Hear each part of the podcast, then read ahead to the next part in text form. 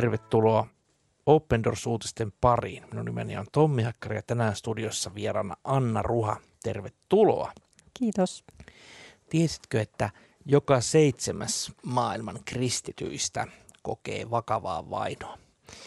Näin meille kertoo Open Doorsin World Watch List vainoraportti. Tämä vainoraporttihan on ainutlaatuinen ja se perustuu tutkimukseen, joka on tälleen vertaisarvioitu. Se tarkoittaa sitä, että se on tieteellisiin menetelmin toteutettu ja se on luettava ja sitä käytetään hyvin monessa, maa, hyvin monessa paikassa, Euroopan unionissa, YKssa, Suomen eduskunnassa ja lukemattomissa lukemattomissa muissa paikoissa. Tänään saamme kuulla kuitenkin yhden ihmisen tarinan Irakista.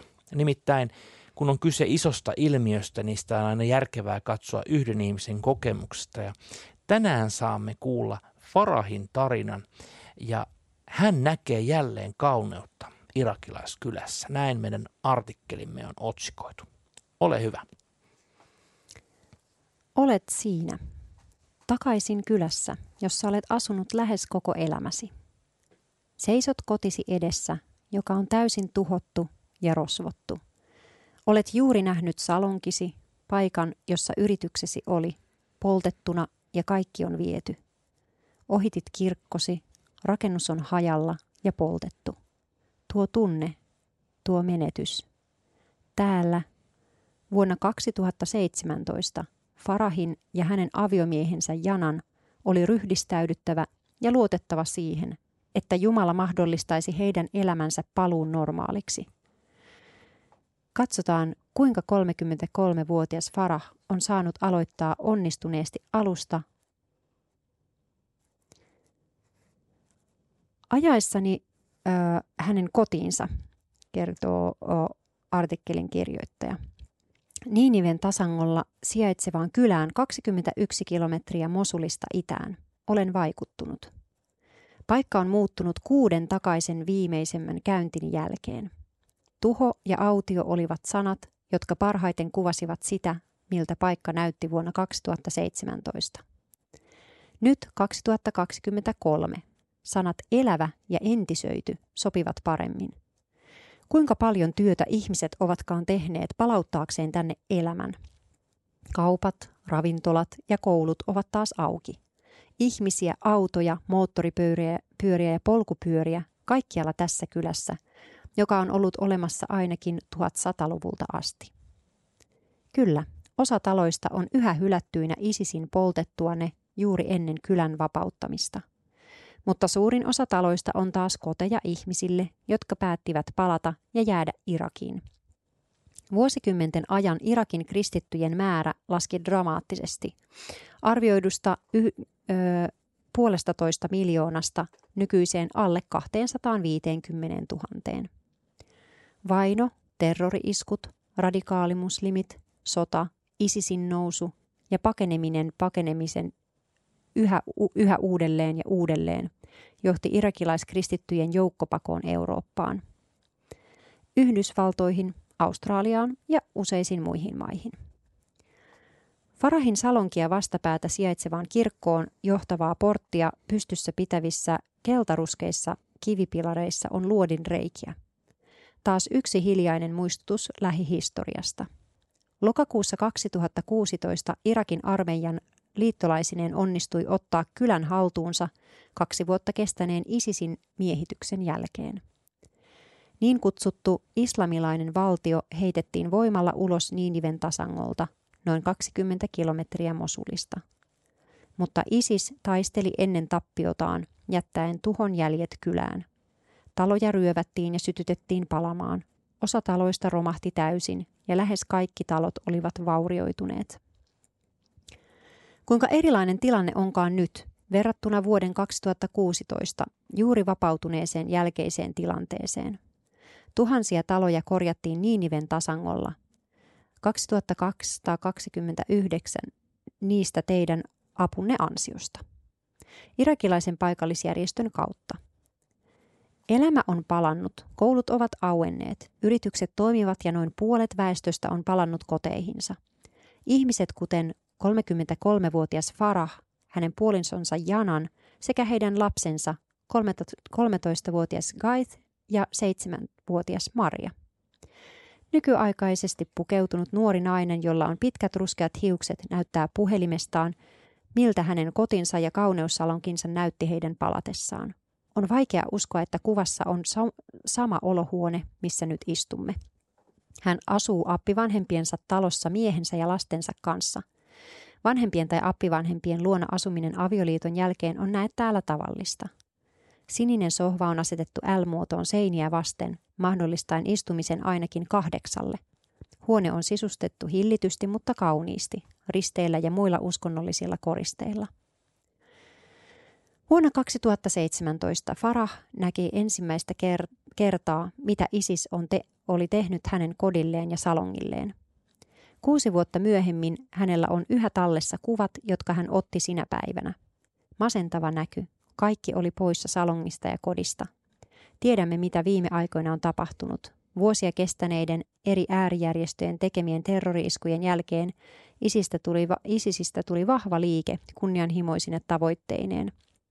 Pikkuhiljaa he ottivat haltuun enemmän ja enemmän alueita Irakissa ja Syyriassa, valloittain lopulta Irakin toiseksi suurimman kaupungin Mosulin 10. kesäkuuta 2014. Vaikka monet pelkäsivät ISISin siirtymistä Niiniven tasangolle Mosulista itään, sitä ei tapahtunut heti. He siirtyivät ensin etelään. Niiniven tasanko oli rauhassa, mutta sen asujaimisto pelkäsi. Sitten 6. elokuuta 2014 se kuitenkin tapahtui. ISIS siirtyi kohti Niiniven tasankoa, Farahin kylä ja muut Niiniven tasangon kylät ja kaupungit joutuivat ISISin valtaamiksi. Tuona yhtenä päivänä lähes kaikki alueen asukkaat pakenivat, suurimmaksi osin Irakista pohjoiseen sijaitsevan Kurdistanin pääkaupunkiin Erbiliin. Noin 70 000 kristittyä joutui pakolaisiksi. Farah, hänen aviomiehensä ja heidän lapsensa olivat paineiden joukossa. Se oli tuolloin 25-vuotiaan nuoren äidin elämän ensimmäinen suuri kriisi.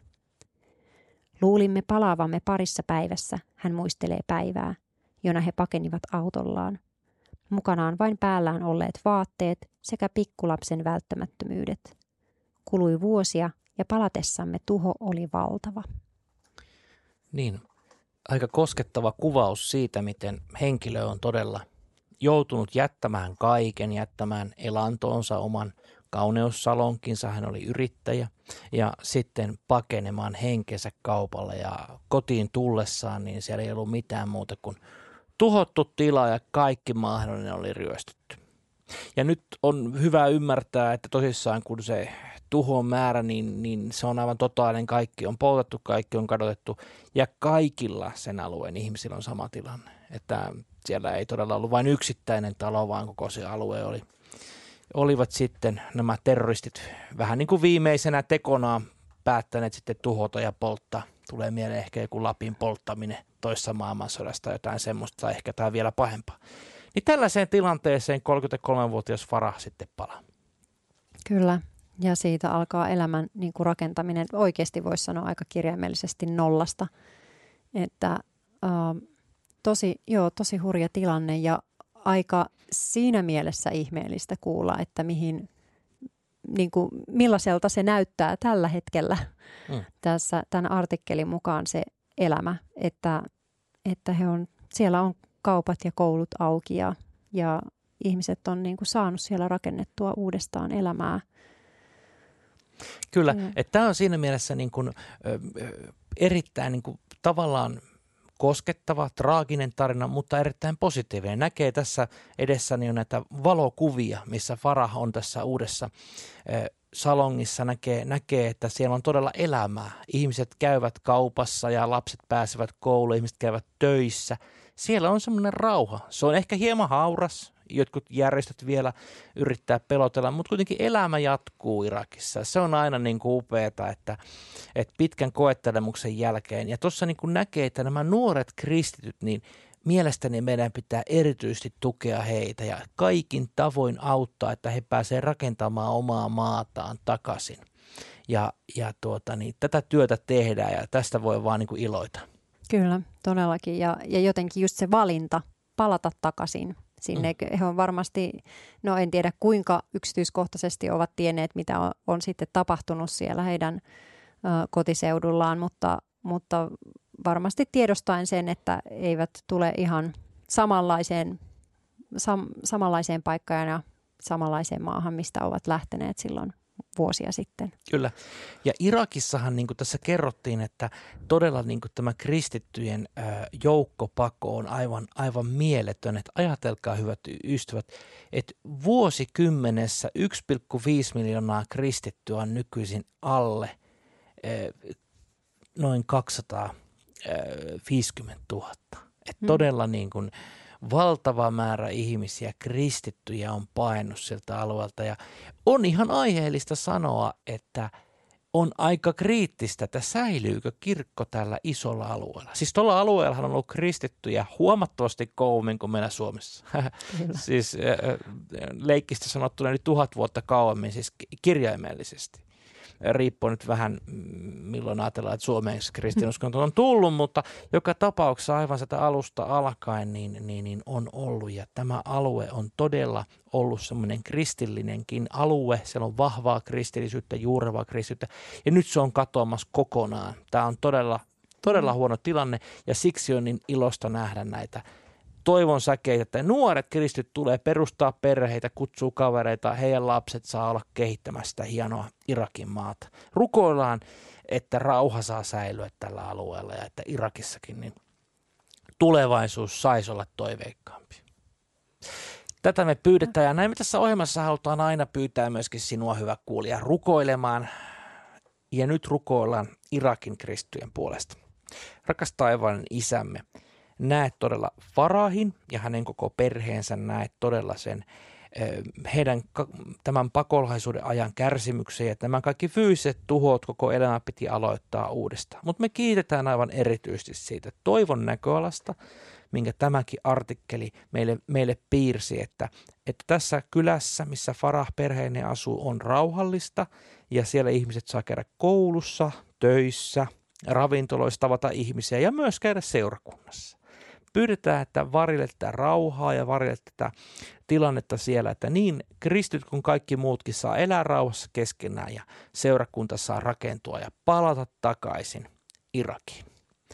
Pyydetään, että varjelet Irakin kirkkoa ja olet heidän kanssaan Jeesuksen nimessä. Aamen. Lisätietoa Irakista voit saada opendoors.fi kautta Irak-sivulta ja jos sinulle ei vielä tule ilmanen Open Doorsin lehti, niin tilaathan sen osoitteesta opendoors.fi kautta liity. Me kuulemme ensi viikolla, jos Jumala suo.